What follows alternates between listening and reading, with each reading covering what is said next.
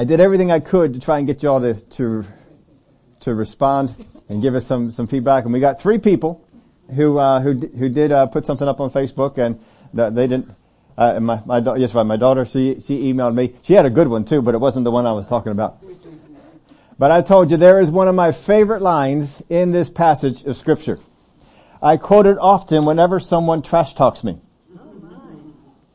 And, uh, uh, Lamar's not here today, but if he was here, he would probably know because he heard this all over and over again because they would never let us play on the same hockey team. They always made sure we were on different sides.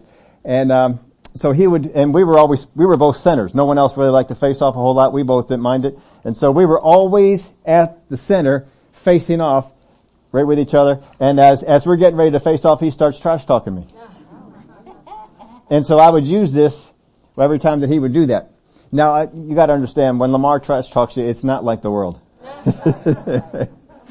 you don't feel down. You don't feel put down. I mean, we had fun.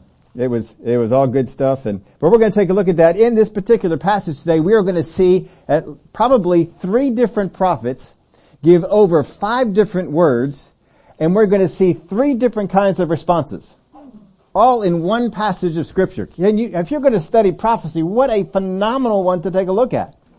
Because here we're going to see that they obeyed, we're going to see that they completely disobeyed, and we're going to see that they partially obeyed.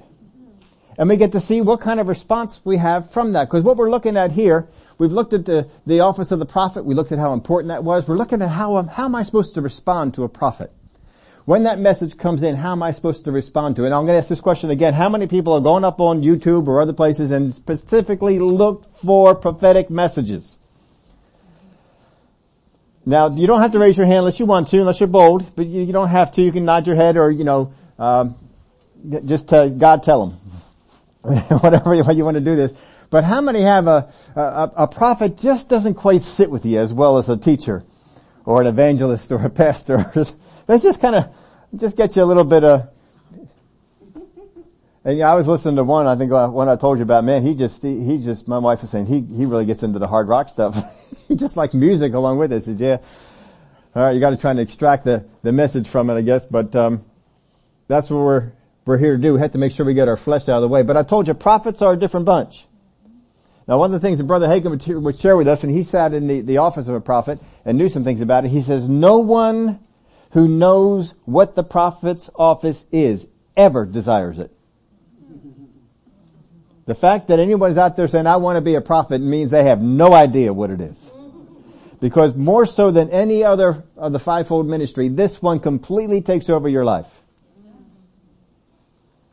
He would tell us about times when he, he said, you can't even go out and be, have, have uh, just go over and socialize, have dinner. He said, I was over at a friend's house and we're having dinner. All of a sudden that, uh, that burden from the, the prophet's office comes on him to pray.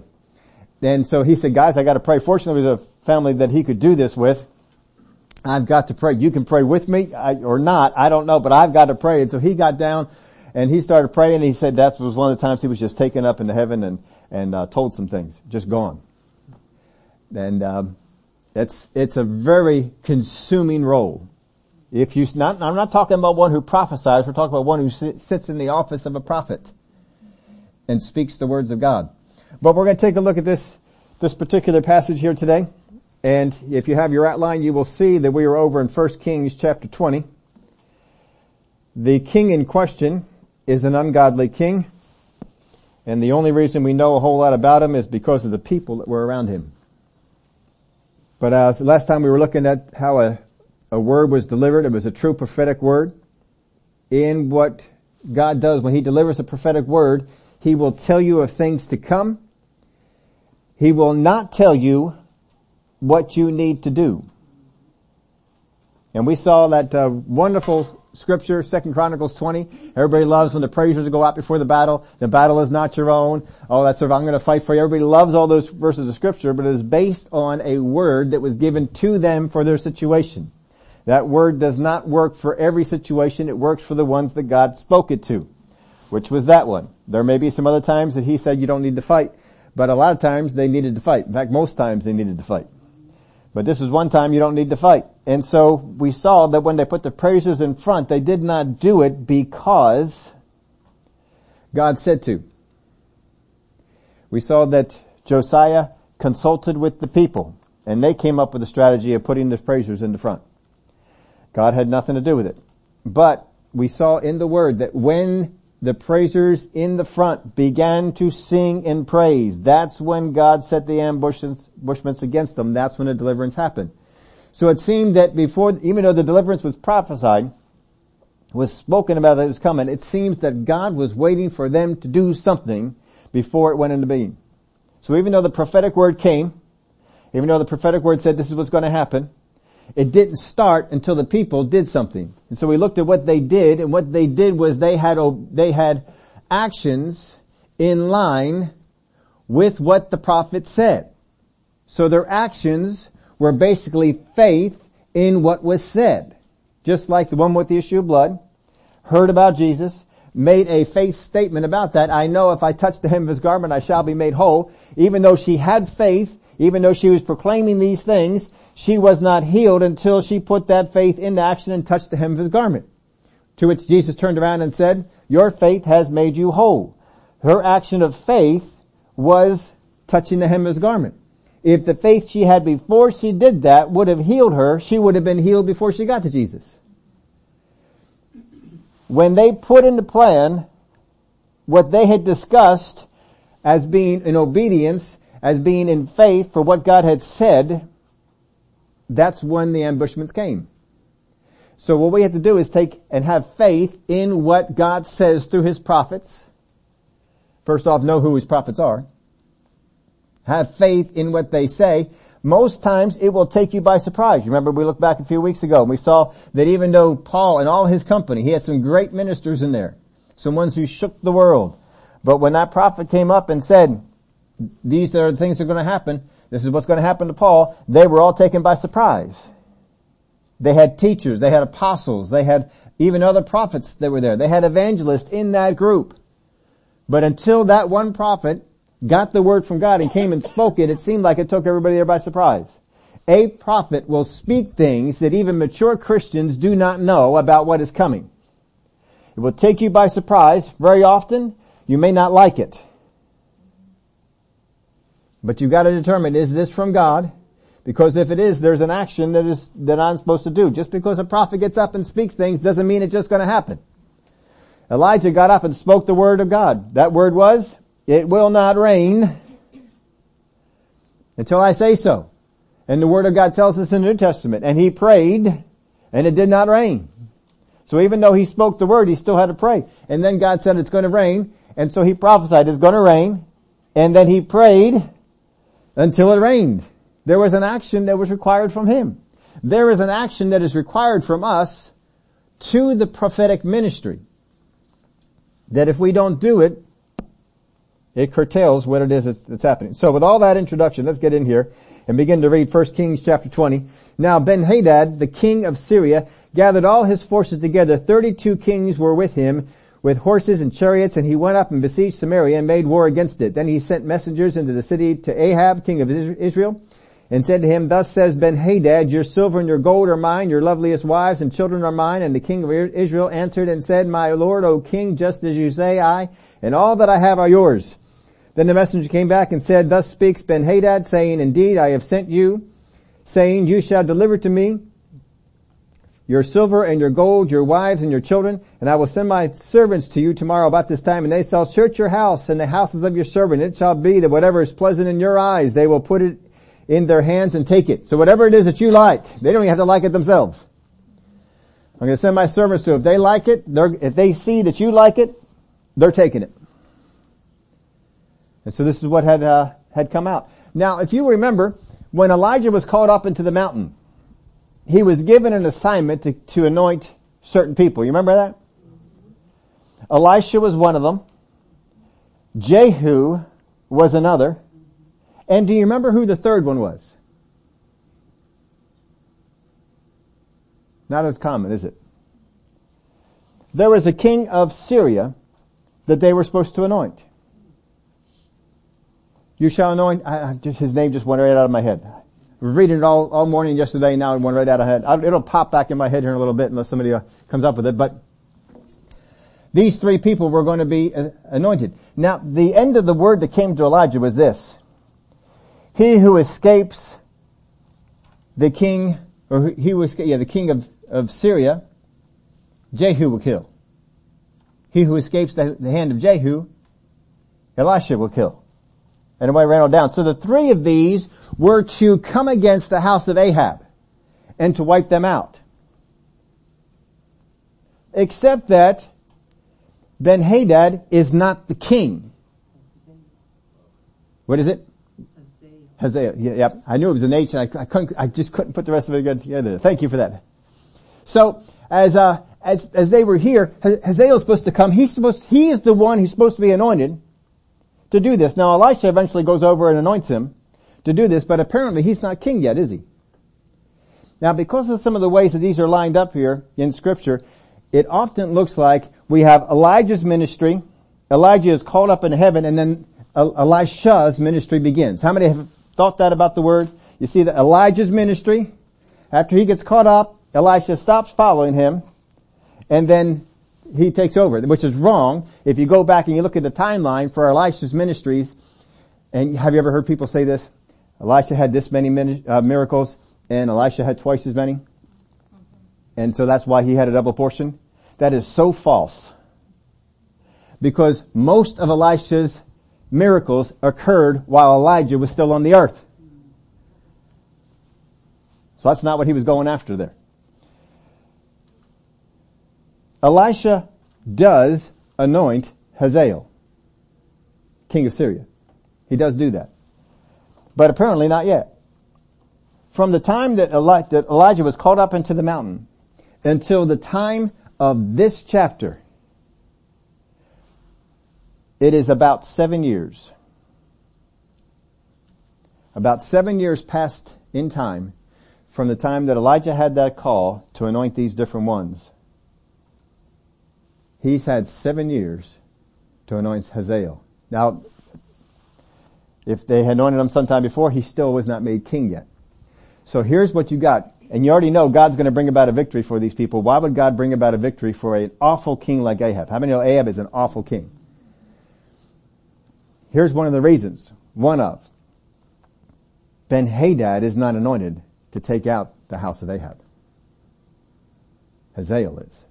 And Jehu is. And you know Jehu, he was zealous. He went out there, he, if you were of the house of Ahab, man, you are, he's going to take you out. He really did a good job. I don't know if there's anybody left over for Elisha after all that was done. He just, he really went after them all.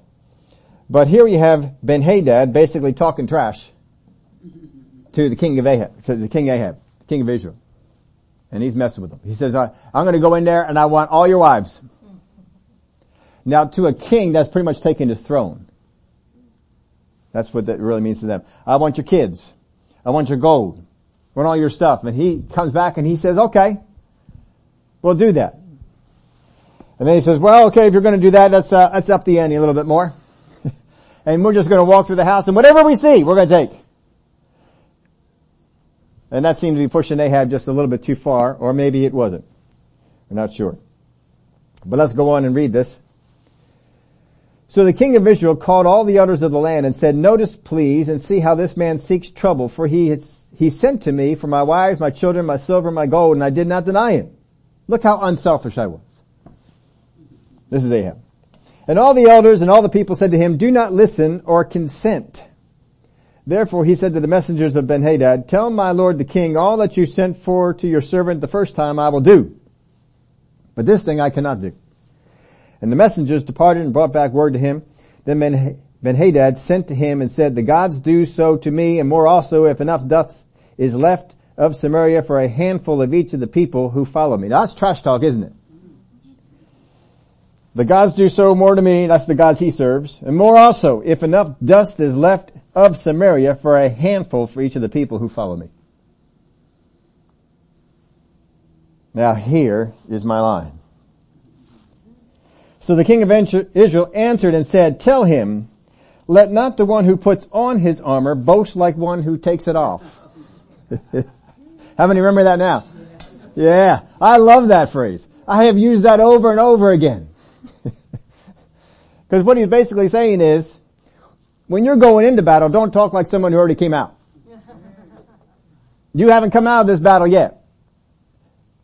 Now the host that is against Ahab is huge. It is a very large host. And he does not have anything near what is coming against him.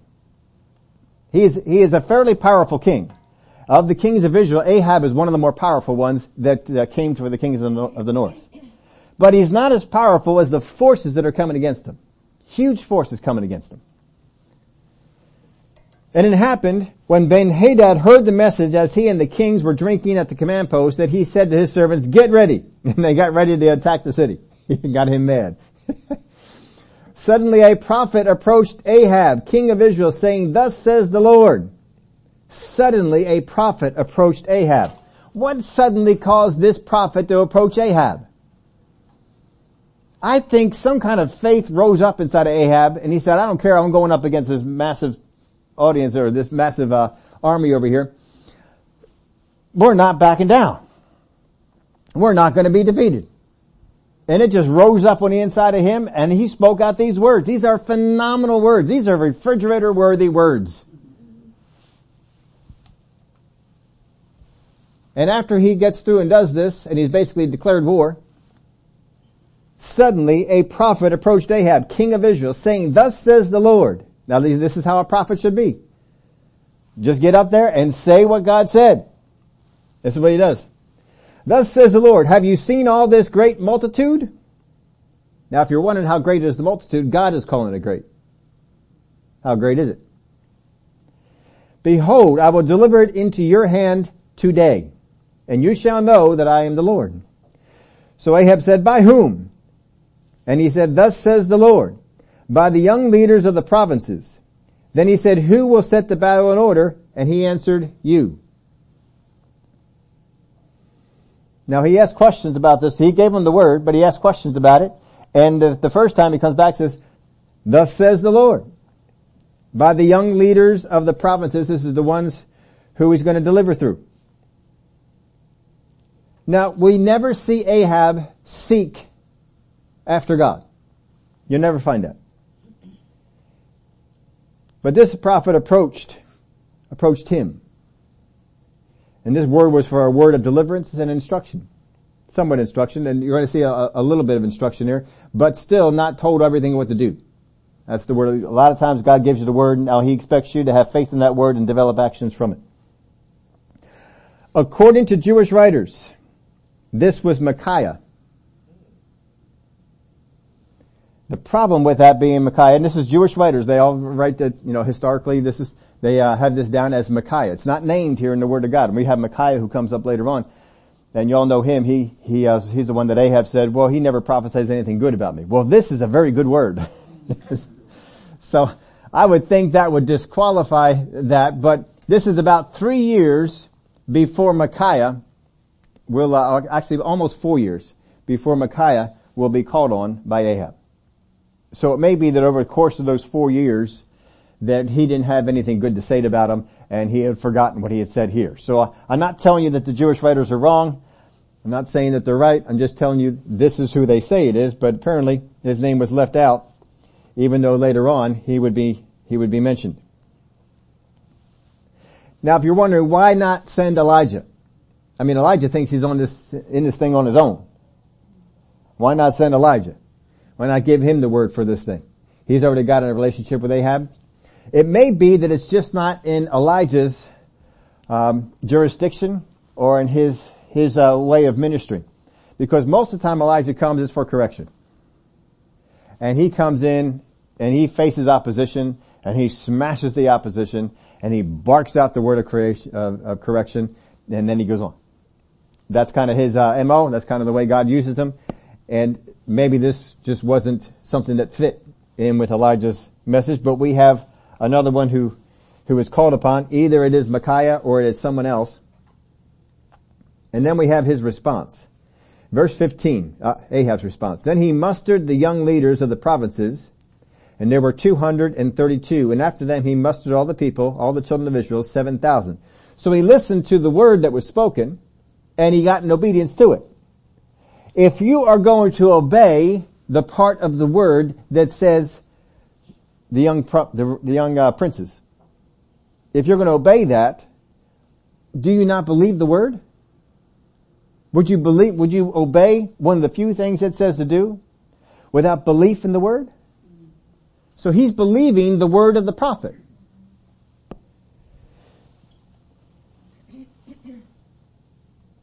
And he mustered all the people, all the children of Israel, 7,000. 7,000 does not sound like a huge force to me. How about you? So they went out at noon. Meanwhile, Ben-Hadad and the 32 kings helping him were getting drunk at the command post. Now, 32 kings, these may just be people, princes, or someone who's over top of a, of a province or, uh, I don't know that there were 32 nations that uh, they would have had in submission to them, but anyway, that's how it, it called them here, 32 kings. But these were all people who had folks underneath them and they were all in on this battle.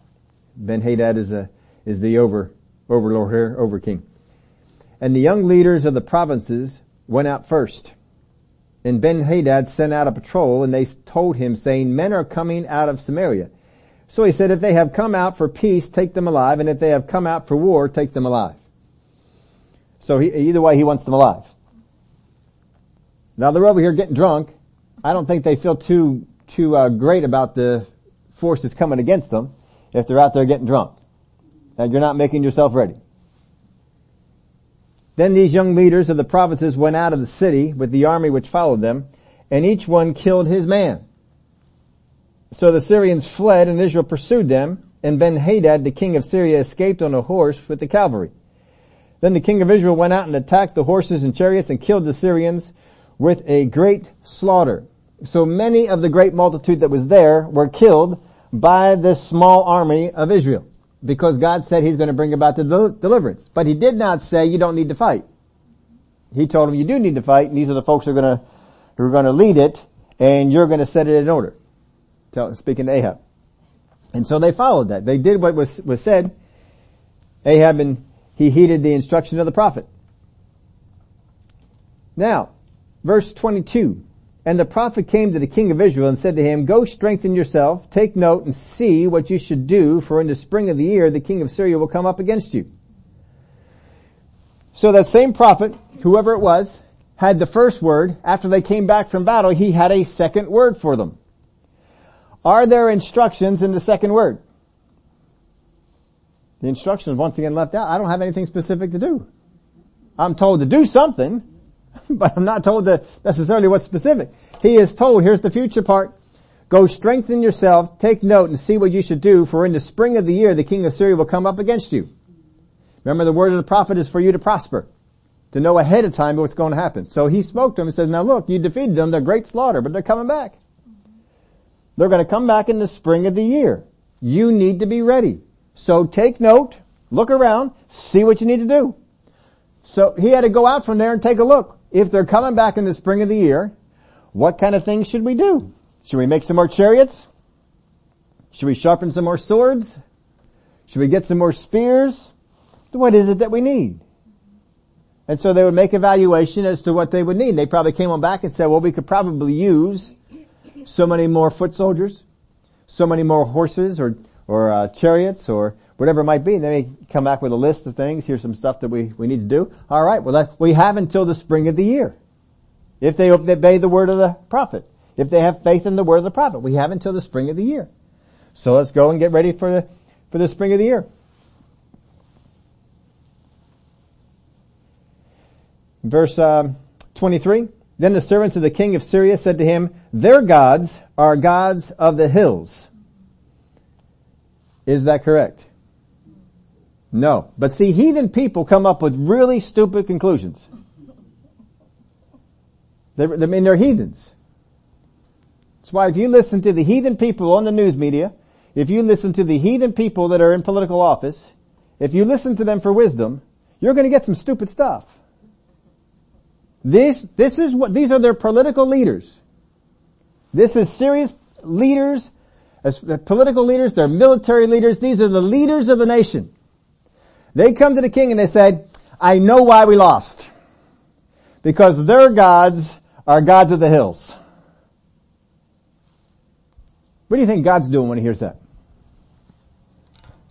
Gabriel, did you hear what they just said? they think we're God of the hills.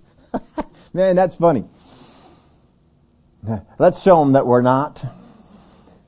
Can you just see God doing that? Let's show them that we're not. But heathen people come up with very stupid things to do. Like taking all the chairs out of the food court. I, I just, I don't even know the sense of that. And you say, well, that's because they couldn't take the tables out. Yes, they could. You could move, they even moved the tables around different ways. you could have moved the tables out. It's just like you moved the chairs out if you just didn't want people to use the area. But they just didn't want people sitting, so the chairs that they couldn't, they actually roped off.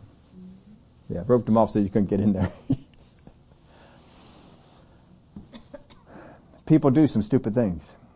Heathen people will, because they don't have faith in God's Word. You got heathen people doing all sorts of stuff to, to hold off global warming. And they're spending all kinds of money and all kinds of time and it's not going to help out. We have people, supposedly smart people, that are making plans for us to be able to evacuate the earth and go to Mars and set up a colony. Now think about this. These same people, these same smart people are concerned that our planet is changing by one or two degrees. So we're going to go to a planet that differs by hundreds of degrees. Does that even make any sense? Its atmosphere does not support people to breathe. So we're going to leave here because the degrees might change one or two degrees to go to a place where there are already hundreds of degrees different and we can't breathe the air. Well, there's a little bit of an atmosphere there. Not enough to sustain us. Not enough to grow things. What are you going to do for water? I mean, is that stupid? To me, that is just the most stupid, brainless thing you could ever come up with. And then there's people who buy into it. That's the kind of stupid that you see coming out of Syria in the Bible. It is not new to this day and age. People have been stupid before and they will continue to be stupid. If you get apart from God, you will do stupid things. Just know it. Get with God and stop doing stupid stuff. But anyway, let's go on with here. Where do we leave off at? 23? Therefore, they were stronger than we, but if we fight against them in the plain, surely we will be stronger than they. Mm-hmm. So do this thing, dismiss the kings, each from his position, and put captains in their place. So the king idea, that wasn't working. Let's put captains in their place instead. And you shall muster an army like the army that you have lost, horse for horse, chariot for chariot. Then we will fight against them in the plain. Surely we will be stronger than they. Then he listened to their voice and did so. Not only are people stupid who counsel the king, but apparently it is also the king that is stupid. Because he bought into it. Yep, the things that people think are true are really pretty stupid sometimes.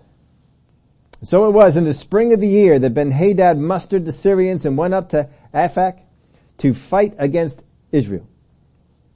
And the children of Israel mustered and given provisions and they went against them. Now the children of Israel encamped before them like two little flocks of goats while the Syrians filled the countryside. Get the picture here. The children of Israel encamped before them like two little flocks of goats, while the Syrians filled the countryside. So this is probably similar to how it looked before. Two little groups of goats over here, massive numbers of people over here, and we're to fight them. That takes some guts to go out there on that battlefield. Verse 28, then a man of God came and spoke to the king of Israel and said, Thus says the Lord, because the Syrians have said, the Lord is, is God of the hills, but he is not God of the valleys. Therefore, I will deliver all this great multitude in your hand, and you shall know that I am the Lord. Now this seems to be a second prophet, because if it was the same one before, I think it would have been worded in such a way that this, the same prophet or the same one came on, but it's not. It says, then a man of God. Came and spoke to the king of Israel and said, thus says the Lord, because the Syrians have said this. So the reason this deliverance is coming is not because of Ahab. It's not because of Israel. It's not how good they are. It's how bad the Syrians are. And even though God wants Ahab's house dead, he's not going to use this guy he has not anointed for this purpose.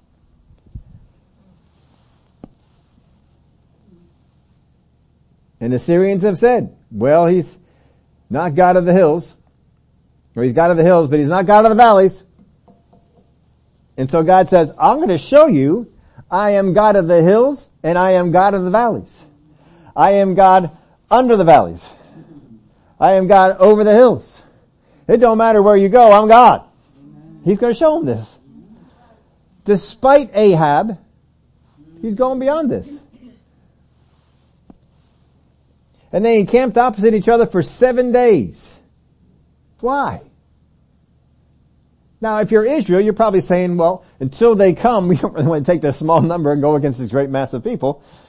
We'll just kind of wait right here. And this, this, uh, great mass of people, I don't know why they want to stay there. Maybe they're thinking, it didn't go so well for us last time. Let's just take our time. Make sure nobody's drunk. So it was on the seventh day that the battle was joined and the children of Israel killed 100,000 foot soldiers of the Syrians in one day. 100,000 foot soldiers. They killed. Now if you have a small group of people going up against a large group of people, how many of y'all know there's no room to be standing around doing nothing? If you are in a small group of people, you've gotta find something to do, probably two or three things. So all of these people are engaged in the battle. I know there's not a hundred thousand of the children of Israel because if you have a hundred thousand soldiers, you would not describe them as two groups of small goats. Two small groups of goats. You wouldn't call them that. So each one of these people in Israel is taking out several of the Syrians. Some probably more so than others. Some are just more, more uh, taken to, to battle than others. Some have more of that anointing. We saw that under David's uh, reign. But uh, it was on the seventh day that the battle was joined, and the children of Israel killed 100,000 foot soldiers of the Syrians in one day. But the rest fled to Aphek into the city. There a wall fell on 27,000 of the men who were left. So you get, you go out in the battle, and you lose 100,000, and so you get into the city, and just happens that while you're in the city, a wall falls on 27,000 people. How big of a wall does it have to be to fall on 27,000 people? Now, if you go over to, um, uh, if you go over to uh, the, uh, the the stadium where the Eagles play, I forgot the name of that. Been out watching football for so long, I forgot the name of it. It's uh, Lincoln Financial Field. It used to be the vet, I think, held between 50 and 60,000 people. They made Lincoln smaller. So what's, what's Lincoln? Around 40,000, 35, something like that. So you take almost Lincoln Field, if you can think about it, if you've ever driven by it, think of that almost filled to capacity. Alright, we're getting, we're gonna get some information on how much it holds. But let's just say two thirds full. Two thirds full of Lincoln Financial Field. 69,000 can fit in there. Alright, so you gotta take about half of Lincoln Financial Field and a wall will fall on that many people. How big of a wall does it need to be? It's gotta be a pretty good sized wall, huh? Because now all 27,000 people are not just sitting here, well, I think that wall will fall any day now. They're not standing there waiting for the wall to fall. They are in the city doing things to protect themselves, get themselves ready, and the wall falls and finds 27,000. Now, if you just been in the city for, there's supposed to be protection, and a wall falls and kills 27,000, that means you are now exposed, because that's a big section of the wall that's no longer there. How many of you are thinking, well, it seems that he's the God of the hills, it seems he's the God of the valleys, and it seems he's also the God of the cities. Because he caused the wall to fall while we're in here. I think God is making his case and making his point. Then Ben-Hadad fled and went into the city into an inner chamber. He's trying to get into the inside spot where, where the wall was not falling and, and trying to hide out. But this is another great victory called for by the prophet. And they acted in obedience with the, with the things that the prophet said. And they went out there and they, and they did it. But Ben-Hadad, he fled into the city. They haven't gotten him yet. Verse 31. Then his servant said to him, look now, we have heard that the kings of the house of Israel are merciful kings. Please let us put sackcloth around our waist, ropes around our heads, and go out to the king of Israel. Perhaps he will spare your life.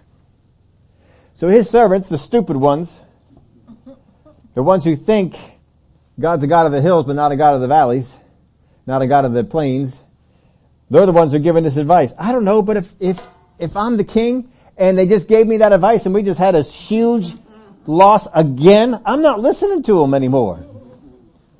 But he does, he listened to them.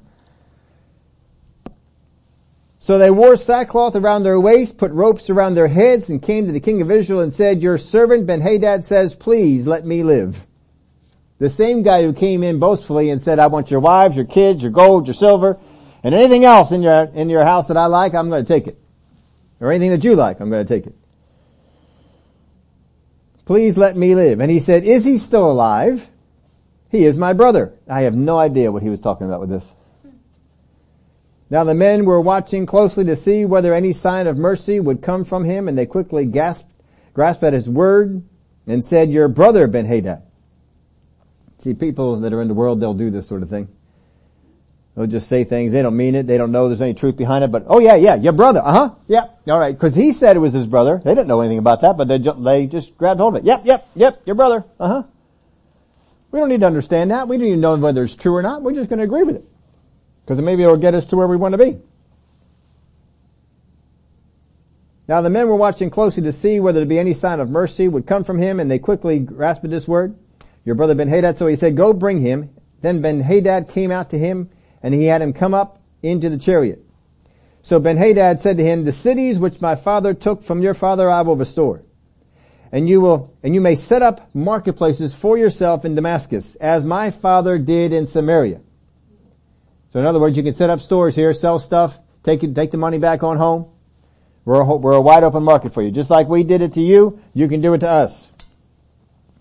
Then Ahab said, I will send you away with this treaty. So he made a treaty with him and sent him away. This sounded good. This small little army just made this big nation bow to them and gave them all kinds of, of uh, profit. 35. Now a certain man of the sons of the prophet said to his neighbor by the word of the Lord, strike me please, and the man refused to strike him. Now, this seems to be a third prophet who is used in this because again, we're not referring that he was the first guy. We're not going back referring to this guy who just got, got done before. This is another one and identifies him as one of the ones from the prophets. So a certain man of the sons of the prophets said to his neighbor. So he has uh, prophets in his lineage and he came on up and he said to the neighbor, look how he does this. He said to his neighbor, by the word of the Lord. By the word of the Lord. Now, think about this. How many of you can think of a neighbor that you are on good terms with? Only one of you, dear Lord. Two, we got two. I hope you do better than that in your neighborhood. You got some neighbors that you're on good terms with. Can you imagine going out to your neighbor? By, and going out, the Lord, thus says the Lord, strike me.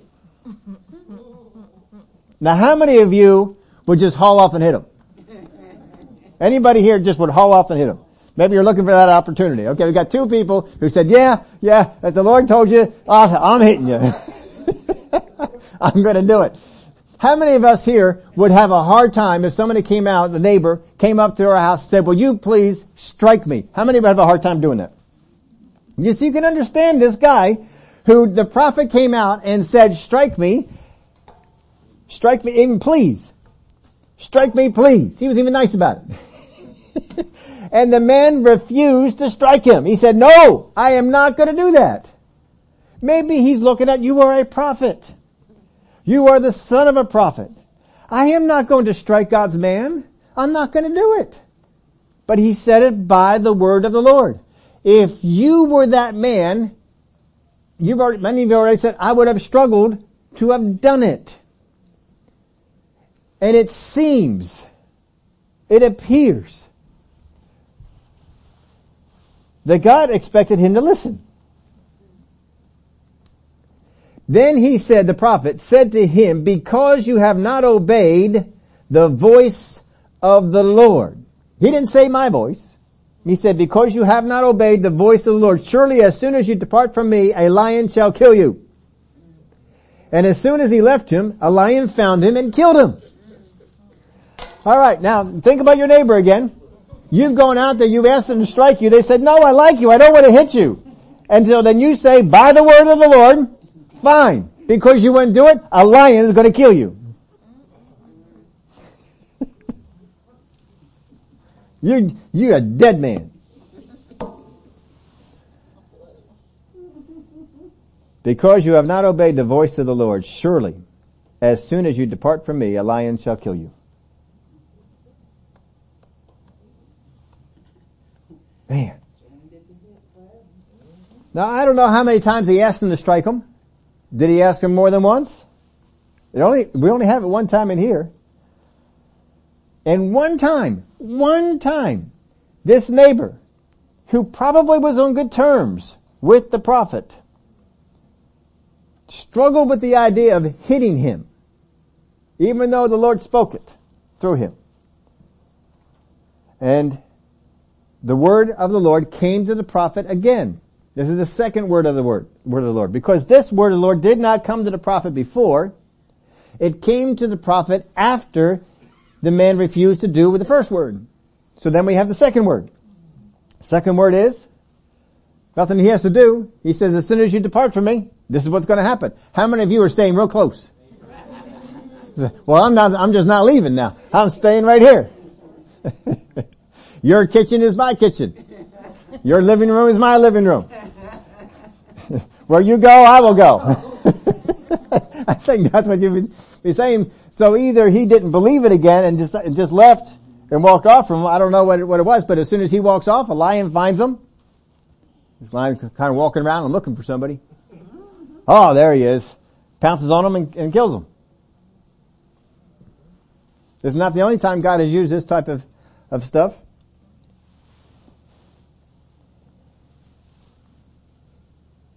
And he found another man and said, strike me please. He did not call him his neighbor. He just said he found another man.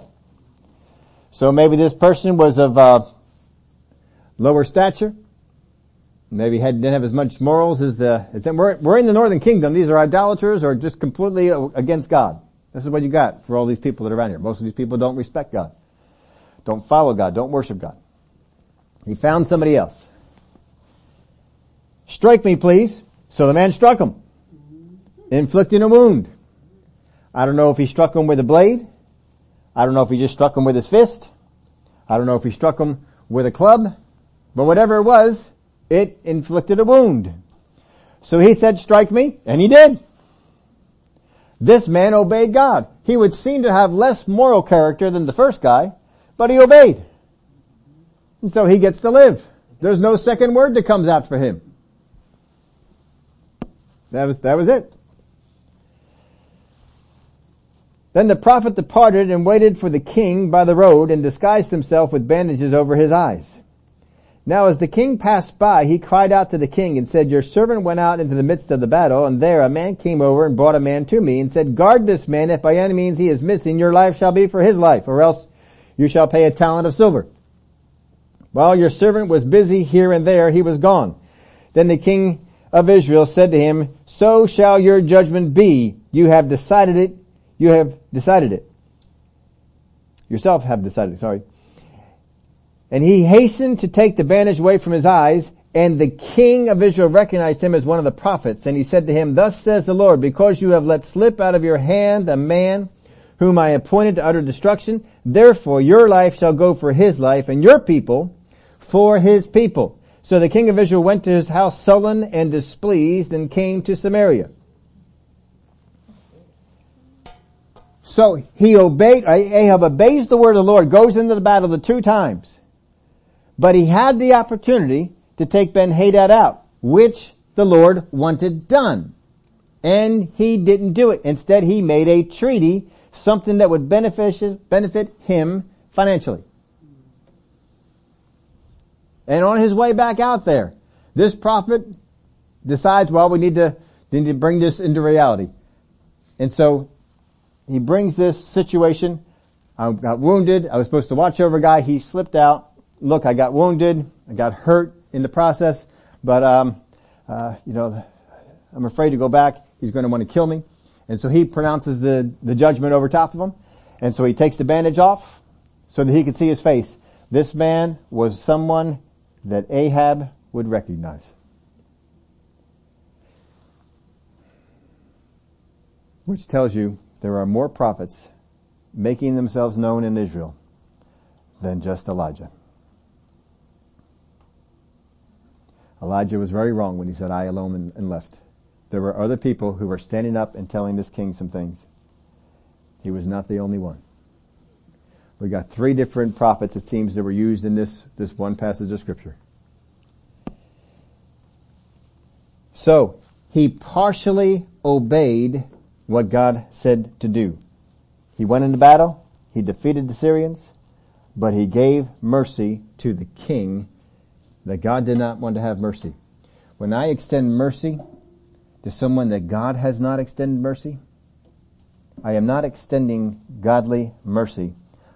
I am bringing judgment on myself. There are some people, folks, that are not fit for mercy. The king, Ben-Hadad, was not fit for mercy. God says he needs to be brought to judgment. He has already declared this guy needs to be replaced and had a prophet from Israel anoint a king over Syria. How often does God send somebody out to anoint somebody over a nation not named Israel or Judah? It doesn't happen very often, does it? This is one of those times that happened. That's how much he was against this line of, of kings, the Ben Hadad line. It's very much against them. And even the guy he picked was still going to do terrible things. And when the prophet anointed him, he had a tear in his eye because I've seen the things you're going to do. But he was going to be used as a judgment against Israel. This guy is not called into that. He does not have that, that there. So he partially obeys. And Ahab speaks to his own judgment. It's kind of similar what David did. Remember David had the story told to him? And David got mad because the guy went and took the little lamb from the family. And he said, he shall die. And of course, Nathan said, you're the man. And uh, he, he kind of repented. He did repent. Big difference here is that one is repentant, David is repentant, the other is sullen and displeased. It seems to disobey a prophetic word has two outcomes. Are you ready for this? You gotta do your own writing on this. The first, when you disobey a prophetic word, the first is they are given an opportunity to pronounce their own judgment. There are many times in political history, in government history, many, many times where people in government blame what they did on other people. You can go way back in the history and look at this. You can go all the way up the, back into the time of Nero. I can go back further than that, but I'm sure most some of you can remember the uh, Nero. Remember the fires that burned Rome down? All right. Well, if you know history, you would know that the persons who started that fire is Nero himself. Because Nero had put a proposal that he wanted to have his name on all the buildings in Rome. And they decided that's not right. We're not going to tear all these buildings down and put your name in all these buildings. We're not going to do it. So he decided, well, the best way I can do that is to burn it down. If I burn it down, then you got to rebuild it. Now I can get my name on there. And so they, um, they, they burned it down, but now people are mad at Nero because they are suspicious that he did it. So he said, well, we got to blame somebody else the Christians have always been talking about this fire is going to come down. I think it was the Christians who did it. And so the Christians were blamed and that's when the persecution really revved up to a high note and uh, this, the Christians were burned at the stake. Christians were thrown to the lions. All these things began to, to go on. But you see, when they had done this, they pronounced a judgment upon the people that they blamed for what they did. You have people in our government, you have people in governments behind, you have people before who are blaming others for what they have done. Then they have declared a punishment on those people that they blame for what they have done. That punishment will come back upon them. They have decreed it. You'll see it, I gave you two examples, but you'll see it in more places in the scripture where people have done it. You, I'll let you do this. When you're at home today, you meditate upon it. Did it happen in the Gospels where people declared a punishment upon themselves that happened? And you can find it in other places beside that. So this is the first thing. When you uh, disobey a prophetic word, the first outcome is they're given an opportunity to pronounce their own judgment. The second one is the judgment spoken falls upon them for not heeding its warning. So the, the judgment that they, they say, the, the judgment that was supposed to come about would come upon them instead. If God sent somebody out and said, I want you to, to execute this king, take this king out, and they didn't do it, then that death penalty came upon them for disobeying. Can you see how that, that happens? That was the penalty of the prophecy. In the prophecy it was given, this is what shall happen.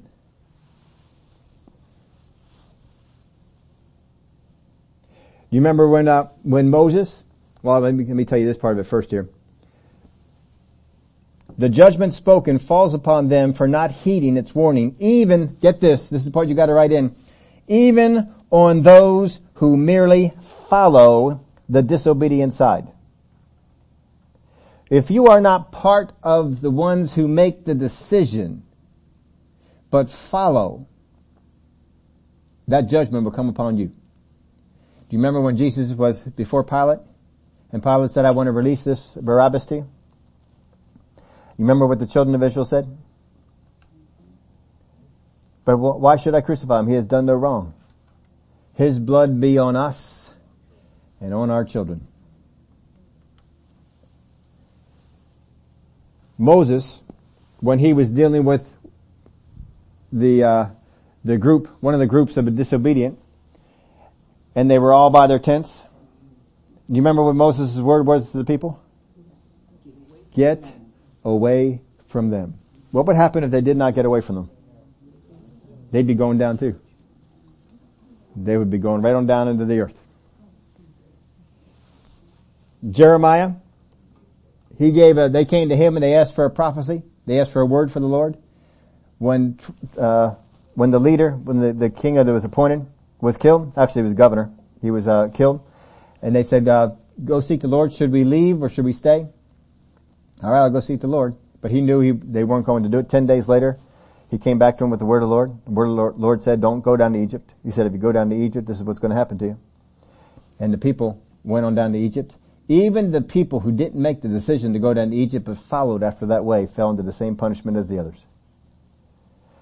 Now look at this. How many remember the story I'm telling you about? If you don't, if you don't send me a note, I'll, I'll send you where to, to, to read this. But the whole, the whole passage is good. Jeremiah told them, you're not going don't go, don't go, stay right here. It's going to be okay. The king of Babylon is not mad with you. He'll take care of the people that, that did the thing, but he's not mad with the whole group of you. Just stay here. And they said, no, we don't believe you. We don't believe that was a word from the Lord. And so they were going to go, but they're going to take Jeremiah with them. Every single one of those people fell under the punishment of that prophecy except for one person. You know who it was? Jeremiah. You know, you know why? Because he did not go along. He did not believe. He did not disbelieve the word. He did not believe what they were saying and was forced to go along with them. And so the punishment that came upon all of them did not come upon him. In fact, Jeremiah was given free reign into the city. Whatever you want for property, it's yours. And the king was very kind with him because that punishment did not come upon him. Now look at this. There are people who will prophesy this side and they will prophesy that side. You may not be the one who is prophesying. You may not be the one who makes the decisions to obey the prophecy. But if you decide to side with the people who are going against the word from God, you will encounter the same pe- penalty that they do. If you go along and empower them, if you will go along with them, if you are like Jeremiah and say, you may forcibly take me on down there with you, but I'm not, my heart's, it's right here. Be like the little boy they put in the corner. And they told him to sit in the corner. And he turned around to his mom and said, I may be sitting on the outside. I'm standing on the inside, right? See, you may have forced me to go along with this, but I'm not going along with this part over here. And that penalty does not come upon us because we stood in belief for what the prophet said.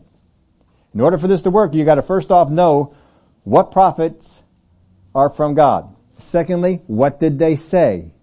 You do not want the interpretation given by the prophet, you want the word of the Lord from the prophet. Sometimes there's a big difference. I'm listening to some of these guys and it seems like some of them do not know how to give the straight word of God. I don't care if they want to go on and teach and interpret and do all that other stuff. Just give me a concise part here. Here's the word. A lot of times, was, some of them I was listening to, it seems like, well, here's a little bit of the word I got, and now I need to teach and ex- ex- expand on it, and then here's a little bit more of the word I got, and then I need to teach and expand on it. Don't be a pastor. Be a prophet. Prophet speaks the word of God. This is what God said. I may not have full understanding of what the prophet says for me now. But if I have the word, as things unfold, then I begin to see it. Isn't that true with all prophecy? Isn't all prophecy given in the Bible? We had partial understanding of it when it first came out. We get more understanding of it as time goes on. And then as we get closer to the event, don't we get more understanding of the thing? Don't we have more understanding of end times prophets today than we did 50 years ago? The closer we get to it, the more understanding we have of what is being said, but I have to know what is the word that was said, not what the interpretation is. Now, let's wrap this up here. Before, I've only taught on this verse of that I could find just really just focus on this one time and all the time we've making outlines, which is uh, decades. But when I, we were talking about this, we gave you the, the heathen condition. I, I'm just going to read off a few things about the heathen condition that might help you out. First off, heathens, their hearts are hard. They do not see a need to change to a standard they do not accept. You may tell them the word of God's standard. They don't see a need to change to that. That's the heathen condition. They do not accept what they cannot see or understand. They don't accept it. I don't understand. I don't uh, understand. I don't see the word of God. I don't accept it. I don't see end times unfolding the way you say it does. I don't accept it. What truths they resist must be proved to their standard, not God's. They got to be proved to their standard. Truth is subjective and situational, not universal. To us, truth is universal. If it's true, it's true. But to a heathen, that's not the case. It's subjective. Well, alright, that might be true in this situation, but in this situation, that wouldn't be true anymore. That's why they come up with things like your truth. Outward actions are born of convenience and not always character. Outward actions are born of convenience, not always character. The Word of God teaches us to have outward actions based on character, not convenience. I had to do sometimes what is inconvenient to be obedient. Don't argue or soften the truth and don't change it for them. Make sure you do not change the Word of God for them. Don't soften it. You tell them as God says it. If God says there's only one way, don't be telling them there's, there's more than that. The Word of God says there's one way. If you're going to believe something else, that's up to you, but this is what the Word of God says. We are not here to persuade. When I learned this, I'll tell you what it helped me out a whole lot. We are not here to persuade people of the truth, but to proclaim it. You are here to proclaim the truth, folks, not persuade them. You're not here to sell them on it. If they want to believe it, then they'll believe it. If not, don't give in to the part of trying to persuade them. Now, Amos 3 7. I put this up on the Facebook post today, and uh, I didn't write it in your outline, but you can write this down. Surely, the Lord God does nothing unless he reveals his secret to his servants, the prophets. Surely the Lord does nothing unless he reveals his secret to his servants, the prophets. The prophets are always sent in, but uh, I'm sorry, the prophets are not always sent in. God does not send them into every situation. But when they are sent in, when they are deployed, a change is coming based on the reaction given. When the prophets are deployed, I know this, a change is coming. If the people of God heed the voice of the prophet, there is a positive change that will come. The victory was brought, the battle was won, the famine was stopped, whatever it might be, there was a positive change. If the people disbelieved the word that God spoke, a change also came, but it was one that was negative. Understand this from the word. You can go through there and begin to think of some of this in your own. Go through it in your head and see if this is not true. God does not send his prophets in on a situation for which a change is not coming. If he is sending his prophets in and they are speaking to a situation, know this, a change is coming. It can be a positive change if we listen to his prophets. It will be a negative change if we disbelieve his prophets and believe the false ones. You see how imperative it is that we know which ones are false and which ones are true? I must have faith in his prophets and then my behavior has to be ordered in such a way as to demonstrate that faith. We've already shown you a few examples in the word when they did the action of demonstrating faith in the prophets is when the deliverance came. That is no different than it is now. We're going to end this here on this, this spot. I'm going to try and be good here today. But we got another one coming on up. And I, I, tell you, I was, I was going through some of these. I'm just, I'm just having such a good time going through the prophets. I could, I told you I could stay here for a long time, but I'll probably wear you out in it. So we're, we're going, we're going on through with this one. But we have we have a situation and you're going to have, you're going to have, see the same thing again. Obedience and disobedience and you're going to see the punishment that comes on each. Because I want you to see this pattern. This is not a pattern. I'm pulling a few stories out and showing it to you. This is a pattern in the word. When a prophet comes, a change is coming. Which way the change is, is up to the people and what they believe. But when a prophet is shown, shows up and when a prophet speaks the word of God to a situation, just know this means we are up for a change. We're either going to go to the right or we're going to go to the left. We're either going to go up or we're going to go down. Somehow a change is coming. If we believe, if we first off identify his prophets, believe his prophets, and have actions in accordance to obedience to those prophets, the change will benefit us. If not, it will not. Now here's one more question we're going to get into. What happens if you were in a group of people and some of them obeyed and some of them didn't and the penalty is coming upon the nation? Anybody ever ask a question like that? We're going to answer that either next week or the one before, the one after. Now I tell you what, we could just go off and just do some Christmas stuff if you want. you all know we we teach on Christmas stuff and God teaches us to teach on Christmas stuff. We teach on other things other times, but these are gifts that God gave us.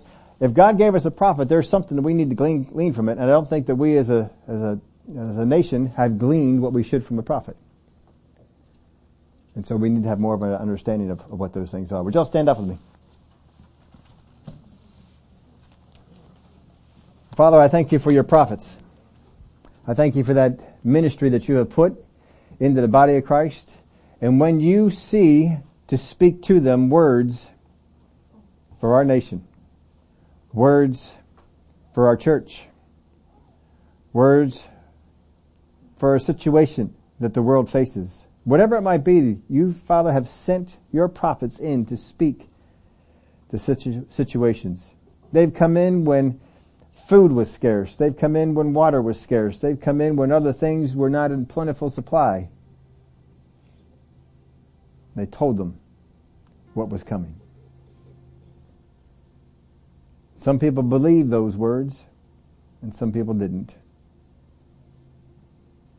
Father, it's important that we know who your prophets are, how to recognize them in the sea of, uh, of false prophets.